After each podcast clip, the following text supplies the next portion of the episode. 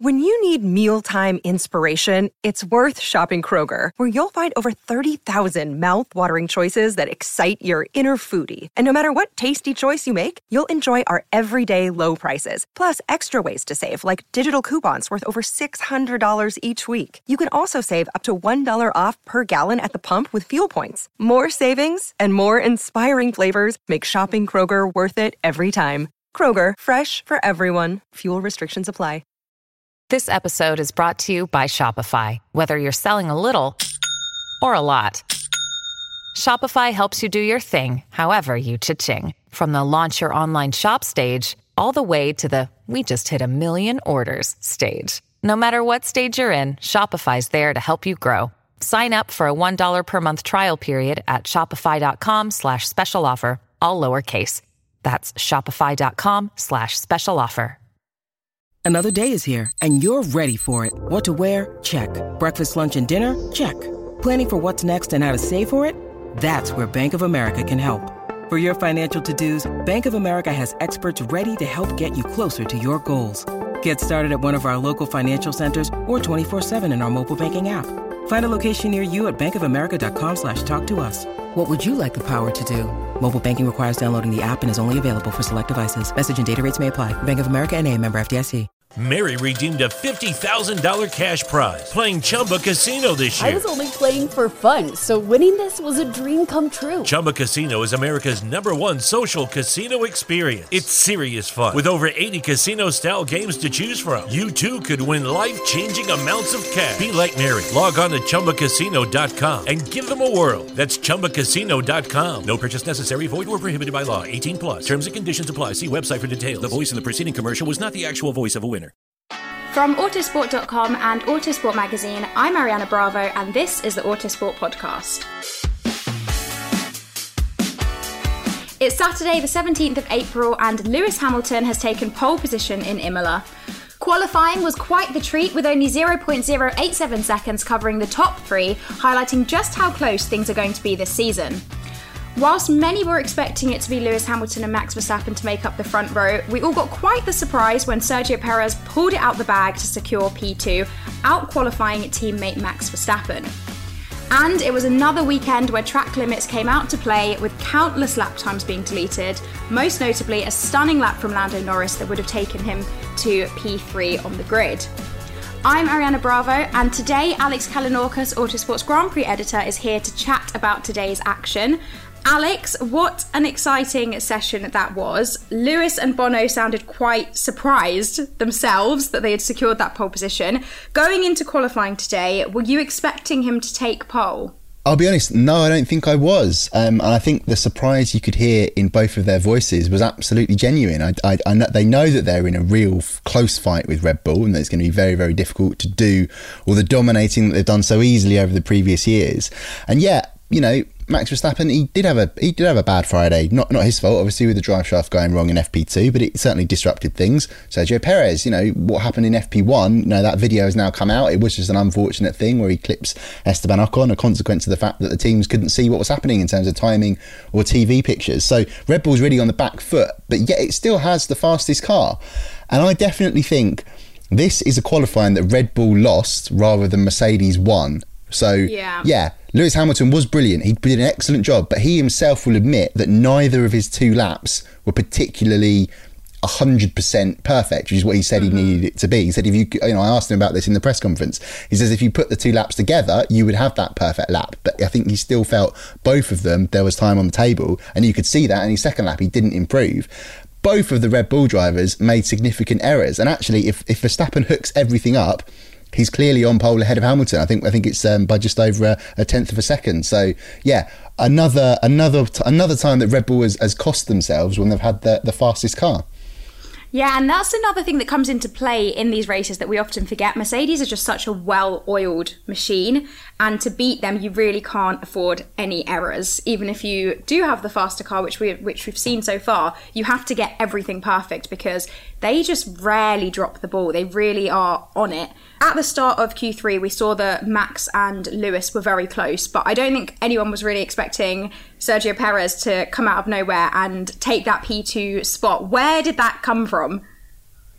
No, it's a, it's a, magnificent performance from Perez. I mean, it is, it is rather unexpected because, uh, as brilliant a driver as he is on the Sundays, historically all throughout his career, it's been the qualifying that's been his sort of weaker side of things. So, absolutely tremendous lap in Q3 as I said, he, he you know he, he, holds his hands up. He says he made a mistake at the final corner, and actually, having watched it back, is very very hard to see what he did wrong. I think he he just frankly carries that little bit too much speed into the final corners, and, and that costs him momentum on the run to the line. And and it's interesting if you listen to his team radio, he's absolutely livid with himself after after when he finds out that he's missed pole position. And I, I actually think that's really good because this isn't a driver who's going to go, oh great, I beat Max Verstappen. I, I put the Red Bull second, which is you know which is where it should be. He's annoyed that he didn't get the absolute maximum. I think that's really important for Red Bull. So yeah, I mean it, it was a it was a great lap. It still had an error in it, which is sort of a confusing situation. You're sort of saying, oh, it's good, but it was also bad. But considering that it was so unexpected and coming a race after where he was knocked out in Q2, I think you just got to say well done, well done to Perez. Do you think that Max was also taken a bit by surprise with that? What do you think he'll make of the fact that he's been out qualified? It's a rare occurrence in that Red Bull team. Yeah, it is. It's an interesting new dynamic uh, there. It happened so early on. I think I, I honestly don't think anybody um, really expected Perez to be able to beat Verstappen in only his second race. But at the same time, I think Max can really look back on this um, as, a, as a missed opportunity, which is which is which will be difficult because he, he he he rightly should be beating himself up for not getting pole position today. But at the same time, I think he he'll know in the back of his mind, I, I had Perez really, you know, when, when push came to shove, because even sort we're looking at you look, look at the data of the uh, the ideal qualifying laps all of them have done their absolute best sectors and best performances. Verstappen is still ahead of Perez, so that sort of late error that Perez makes, you know, he can't he can't hang on that too much. So yeah, it's a it's a weird one. He, he must he, he must be pleased as well that the other Red Bull car is up with him because he's not yes. had that since Daniel Ricciardo left. So yeah, it's it's probably annoying that he's that, that, that the Mercedes is still ahead, but at least there's there's there's a positive element to having Perez with him at the front of the grid. There definitely is, because as we all know, that is what Red Bull have been after since Ricciardo moved on, and they really have been needing that second driver to help them when it comes to strategy as well. So they're probably quite pleased today, even though they're not on pole, they still have both the cars up there. But Mercedes, that wasn't really the case. We saw a bit of a bad day for Bottas. He was struggling today in qualifying. What was going on there with him, and what was it that was throwing him off? Yeah, he seems to just lack confidence with the rear of the car, which which is understandable. We know that that is the problem with the W12. That's that's the big issue it has compared to its predecessor, and it just seems that on the day Hamilton was able to overcome that, or, or, or not feeling that so much. And generally, I think you know he he, he didn't seem overly happy. He's not. It's you know going back to Lewis Hamilton. This is you know he's not he's not saying you know we're back we're back to where we were with the W11 yeah. W11 last year. I think he's quite he's quite um, he's quite acknowledging the fact that it's sort of track specific that Mercedes are going to struggle more at different tracks. I think Bahrain it's showing now really was an outlier. I mean okay yeah fine there's only two races we have to have a few more a few more samples before we can be totally sure. But but it does it does add up in terms of what they were saying about you know the track surface there. So yeah I guess I guess Bottas just just missing out on on what whatever Hamilton um, was able to extract, and he just he just didn't seem at home, didn't seem happy all throughout his laps in Q3. Yeah, it was a bit of a disappointing day for Bottas, and I'm sure that he's going to be having good look back over all of the data today, so that he can hopefully improve tomorrow. But moving down a little bit, going into qualifying, we were expecting strong performances from the AlphaTauris and Ferraris, but it was a bit of a two sided story for both the teams in qualifying. So we had Charles Leclerc and Pierre Gasly again putting in really impressive performances, and they'll be starting P4 and P5 tomorrow, respectively. But their teammates didn't have such great days. Of course, Yuki Tsunoda crashed out in Q1, and the car was quite heavily damaged as well. Meanwhile, Carlos Sainz didn't even make it out of Q2, and he'll start P11 tomorrow. So let's delve into this a bit further. Firstly, what went wrong with Carlos? What what happened there with him not even making it into Q3. Well, yeah, it just seems that maybe he was caught out a little bit with the with the track improving, and it didn't go his way in terms of that that Q2 session because there was no attempt by the Ferrari drivers to try and get through on the medium tyres or anything like that, and he just yeah. he just came up short. And I think that you know, okay, it's only been two races, but this is kind of what people were expecting would happen when he went up against Leclerc, in that Carlos Sainz Jr. is an exceptionally good Formula One driver, but he's just not that. He has he's that shade sort of slower, particularly over one lap compared to, to the real top guys of which one of his team of which his teammate is one. Um, so yeah, I think that yeah, just that that really tight midfield, not hooking it up and it not quite going his way as, as the track improved at the end of Q2 because it was really, really noticeable. I'm sure we'll come on to talk about George Russell. You know, he, he thought he could get through on the mediums, and the team's sort of fairly adamant that that wouldn't have been possible just because of the way the track was improving with every lap. So I think Sainz just getting a bit caught out there. And then at, at Alpha Tauri, I mean, it's hard to know whether Pierre Gasly should be happy or sad finishing f- finishing fifth and not beating Leclerc to fourth because it's still a great result, but that, car has been exceptional as we saw here last year. It's, it's it's right at the front of the midfield in this race, and and also add in McLaren. You know they they really improved overnight compared to what we saw in practice, and it's almost the reverse of Bahrain. They went from looking brilliant in practice to not quite as good in qualifying, and then yeah, it all came together for Norris in the race. So yeah, it's it's a it's a fascinating battle by the way it's swinging up and down in the midfield, but back at Ferrari, Charles Leclerc again, it's just it's just brilliant. You know that car is not the class of the midfield. Mm-hmm. It's not a Class A squad again, but he's still putting it exactly the best that he can do, and that's fourth place. Yeah, the midfield is so close. We, I've spoken about this with John as well. It's so close that the tiniest of things can really just drop you back in terms of where you end up in qualifying. I think that's what we definitely saw today with Carlos Sainz. But as we mentioned, Charles and Pierre were looking good today. Charles Leclerc is just bringing absolutely everything out of that Ferrari that it has. Um, how do you think those two are going to fare tomorrow, though? Because as you said, the AlphaTauri is quite strong on this track, and Pierre Gasly also brings everything he can out of the car. What do you think will happen between those two when we get into the race? Yeah, it's going to be interesting. They're both uh, both on the soft tyres, as are the McLarens behind them, and then you've got Bottas in eighth place on the mediums, and that's that is the better race tyre. It's the better race strategy, but doesn't appear to be according to what the teams are now saying, what Pirelli is sort of suggesting, that the, the, the way the new tyres are with this sort of high grip track surface is that there's going to be fairly little degradation. So they're not at a massive disadvantage starting on the softs, which is which is the same for, for Perez. And actually, just just quickly on Perez, I think um, I think Red Bull played an absolute blinder in, in not putting him on the mediums because that's what cost him in Bahrain. They needed to get the second car up there against the Mercedes, and they ensured that. And I think that both driver and the team were fairly adamant that was the right way to do. So that's a really good call. Mm. You know, a brave call, putting him on what is technically the weaker strategy for Red Bull, but at least it gives them options. But yeah, in terms of uh, Leclerc and Gasly, yeah, they've got a We've got to avoid doing what Gasly did in Bahrain and, and, and ruining their good positions early on in the race. Um, they're both pretty feisty. I'll be shocked if Leclerc takes it easy because he's not been doing that lately on the first laps. Nailed it in uh, in in Bahrain against Bottas. But um, but yeah, the the fact that it's so hard to overtake, I don't think Bottas can easily recover to the top three as he would have been able to. So yeah, I think if they can get through the first lap madness, just the way the Imola track is, there's no reason to assume that they would they would fall down the order. So that's why I think McLaren, Norris in particular, is probably going to be kicking himself a little bit after after losing his final lap in Q3. And we, of course, have to talk about Lando Norris and that final lap. He put in such a good drive there. And I think we were all double taking as we saw the purple sectors coming up on the screen. But the time was deleted, and he has to start seventh on the grid he was obviously gutted about it, but it's clear that there have been improvements in the car and whatever was happening was working with him today. What did you make of the McLaren today, both Lando with that performance that he put in and also Daniel's performance? Yes, it's really interesting what's going on at McLaren. Um, on Norris, yeah, you're right. When those first two sectors lit up as purple, you know, you heard the commentators going going crazy on the world feed. You know, I was I was thinking, yeah, I, I, I don't think he's going to get pole, but this is still absolutely magnificent. Yeah. And yeah, he's just gone a shade wide at Piratella at, at, turn nine, and that, that is the real crucial corner that you've got to avoid uh, going wide at. Because the other one, turn 15, where people were losing time, it was mainly sort of technical track limits. It was they'd, they'd make making errors and sliding off, and, and, that was costing them time anyway. So yeah, that's the one the FIA is really really hot on, and he just he admits it himself that, that he messed it up or effed it up. I believe was uh, was his exact uh, exact phrase.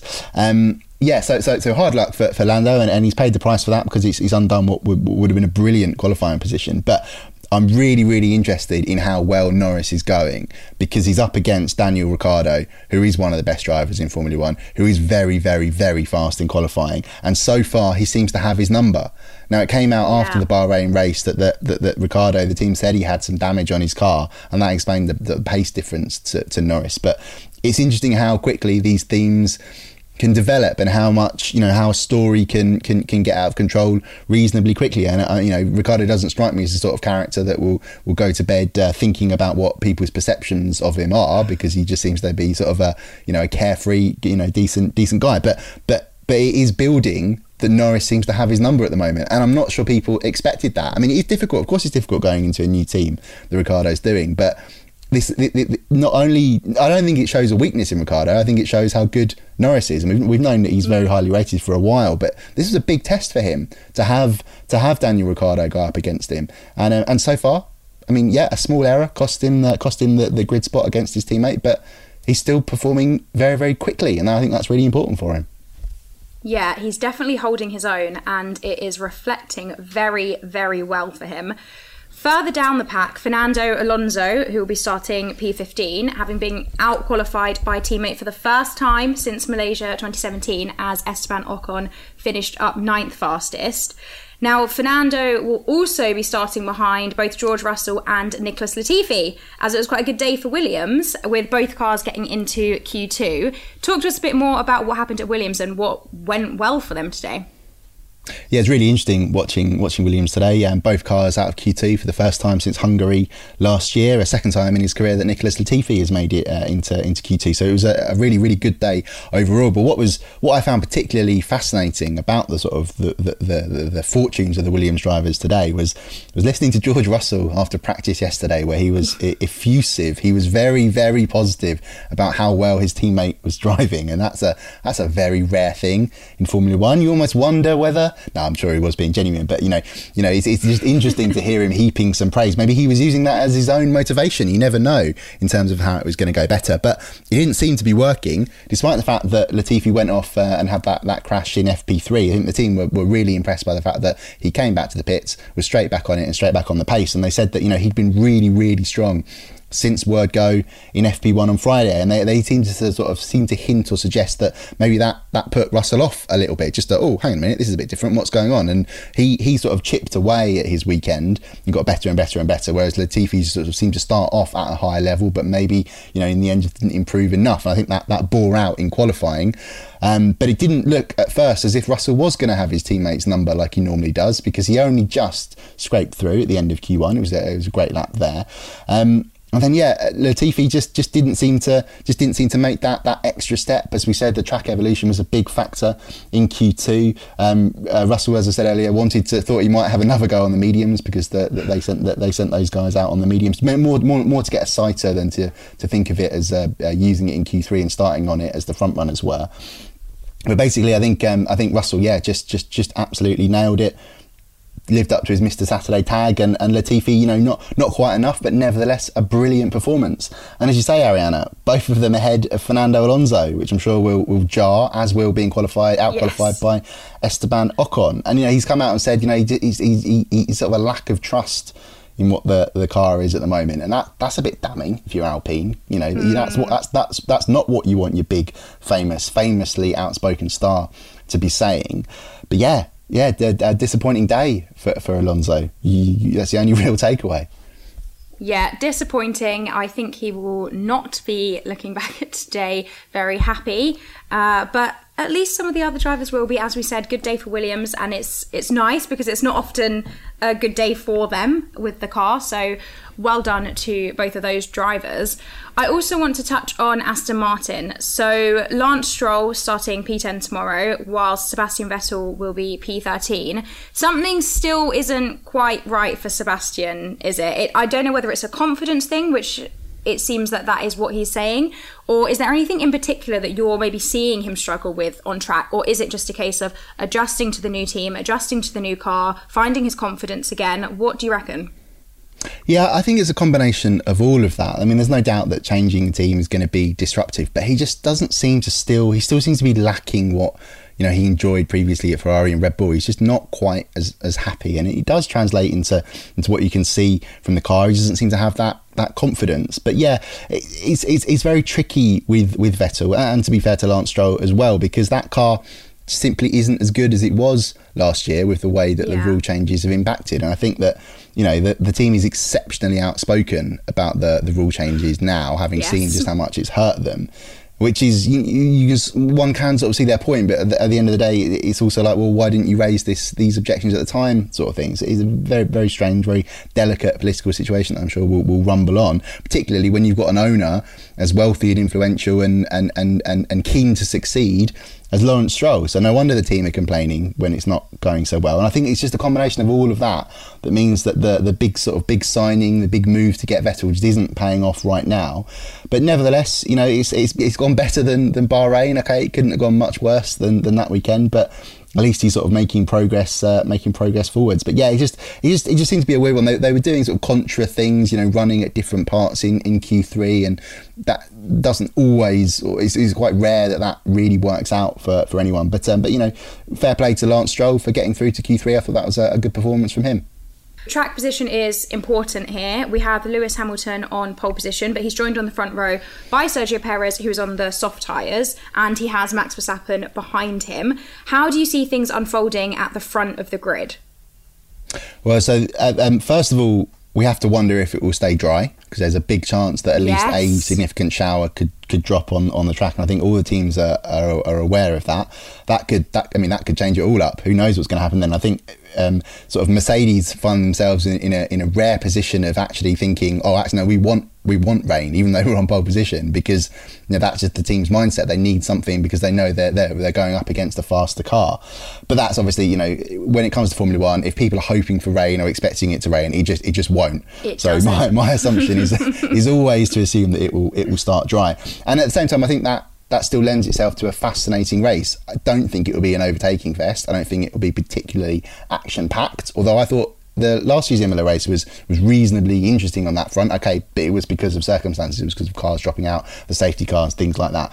Um, but yeah, in terms of strategy at the front of the grid in a dry race, it's going to be really, really interesting purely because of Perez starting on the softer tyre and the fact that Verstappen has a faster car compared to Hamilton. So yeah. It's really interesting. Pirelli, has already highlighted this in that Hamilton and Verstappen are on the slower starting tyre, and that we know that will give them, you know, a disadvantage off the line. But they're on the grippier side of the grid because it's the way that you know it's a, it's a reasonably un, unused circuit in terms of Formula One terms for Imola. So that it sort of it sort of balances it out. But you would still expect Perez to get a good launch. We saw Hamilton didn't have an easy start here last year. That's really what cost him. Okay, he won the race in the end because circumstances came to him, but he nevertheless you know he, he lost position off the line. So Red Bull will be hoping that Perez can get ahead into turn one, and if he can, it really is game on. I don't I don't see how Red Bull would lose that race if he's ahead at the first corner. Which car wins in terms of Perez and Verstappen? I don't know at this point, but you know that they, they are really are in a commanding position. I think Hamilton is aware of that because Perez is on the softs, and Verstappen has a faster car, as I say, and the mediums as well. He knows he's already said it. It's gone. They've got more strategy cards to play, so the onus is now on Mercedes to find the best strategy. We found that in in Bahrain when they were going on the attack, the undercut worked very well, and we think the undercut is going to be pretty powerful here as well. So yeah, I think Red Bull have really got to attack this. Don't assume that they can just pass Hamilton because they've got a faster package. It's going to very hard to pass in any case. So it's going to be really, really, really interesting. Yeah, turn one, turn one certainly very key. But also, if it boils down to it, what happens if you know, the first stint, Hamilton leads away, Perez is on softs, and he's sort of holding up Verstappen. I think we could hear some, some we could hear some feisty radio messages uh, quite early mm, on, particularly if that point. means Hamilton's getting away. But then Perez is the master of uh, of, of, the tyre management, as as is Hamilton. So yeah, I'm, I'm really interested to see how this shakes out, no matter what happens tomorrow. I'm super excited as well to see how it unfolds actually, specifically at the front of the grid. Um, so, yes, I can't wait. I'm counting down. Thank you for joining me to chat today. And I will be back tomorrow with our extended post race analysis to discuss everything that goes down. And please drop me a message on Instagram, Twitter at Ariana Bravo F1 and let me know how you think tomorrow will unfold.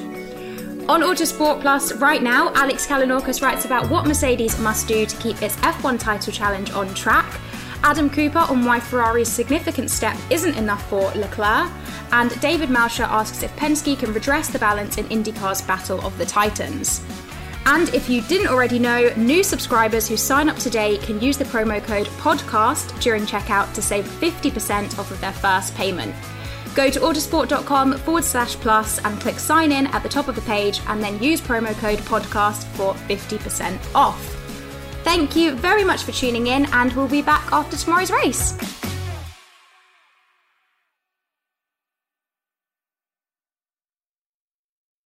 Mary redeemed a $50,000 cash prize playing Chumba Casino this year. I was only playing for fun, so winning this was a dream come true. Chumba Casino is America's number one social casino experience. It's serious fun. With over 80 casino style games to choose from, you too could win life changing amounts of cash. Be like Mary. Log on to chumbacasino.com and give them a whirl. That's chumbacasino.com. No purchase necessary, void or prohibited by law. 18 plus. Terms and conditions apply. See website for details. The voice in the preceding commercial was not the actual voice of a winner. The world is waiting, waiting for new thinking, for bold ideas that embrace a globally connected community, working together to create a better future for all. And that future, it can be found here at UC Riverside. Bold hearts, brilliant minds.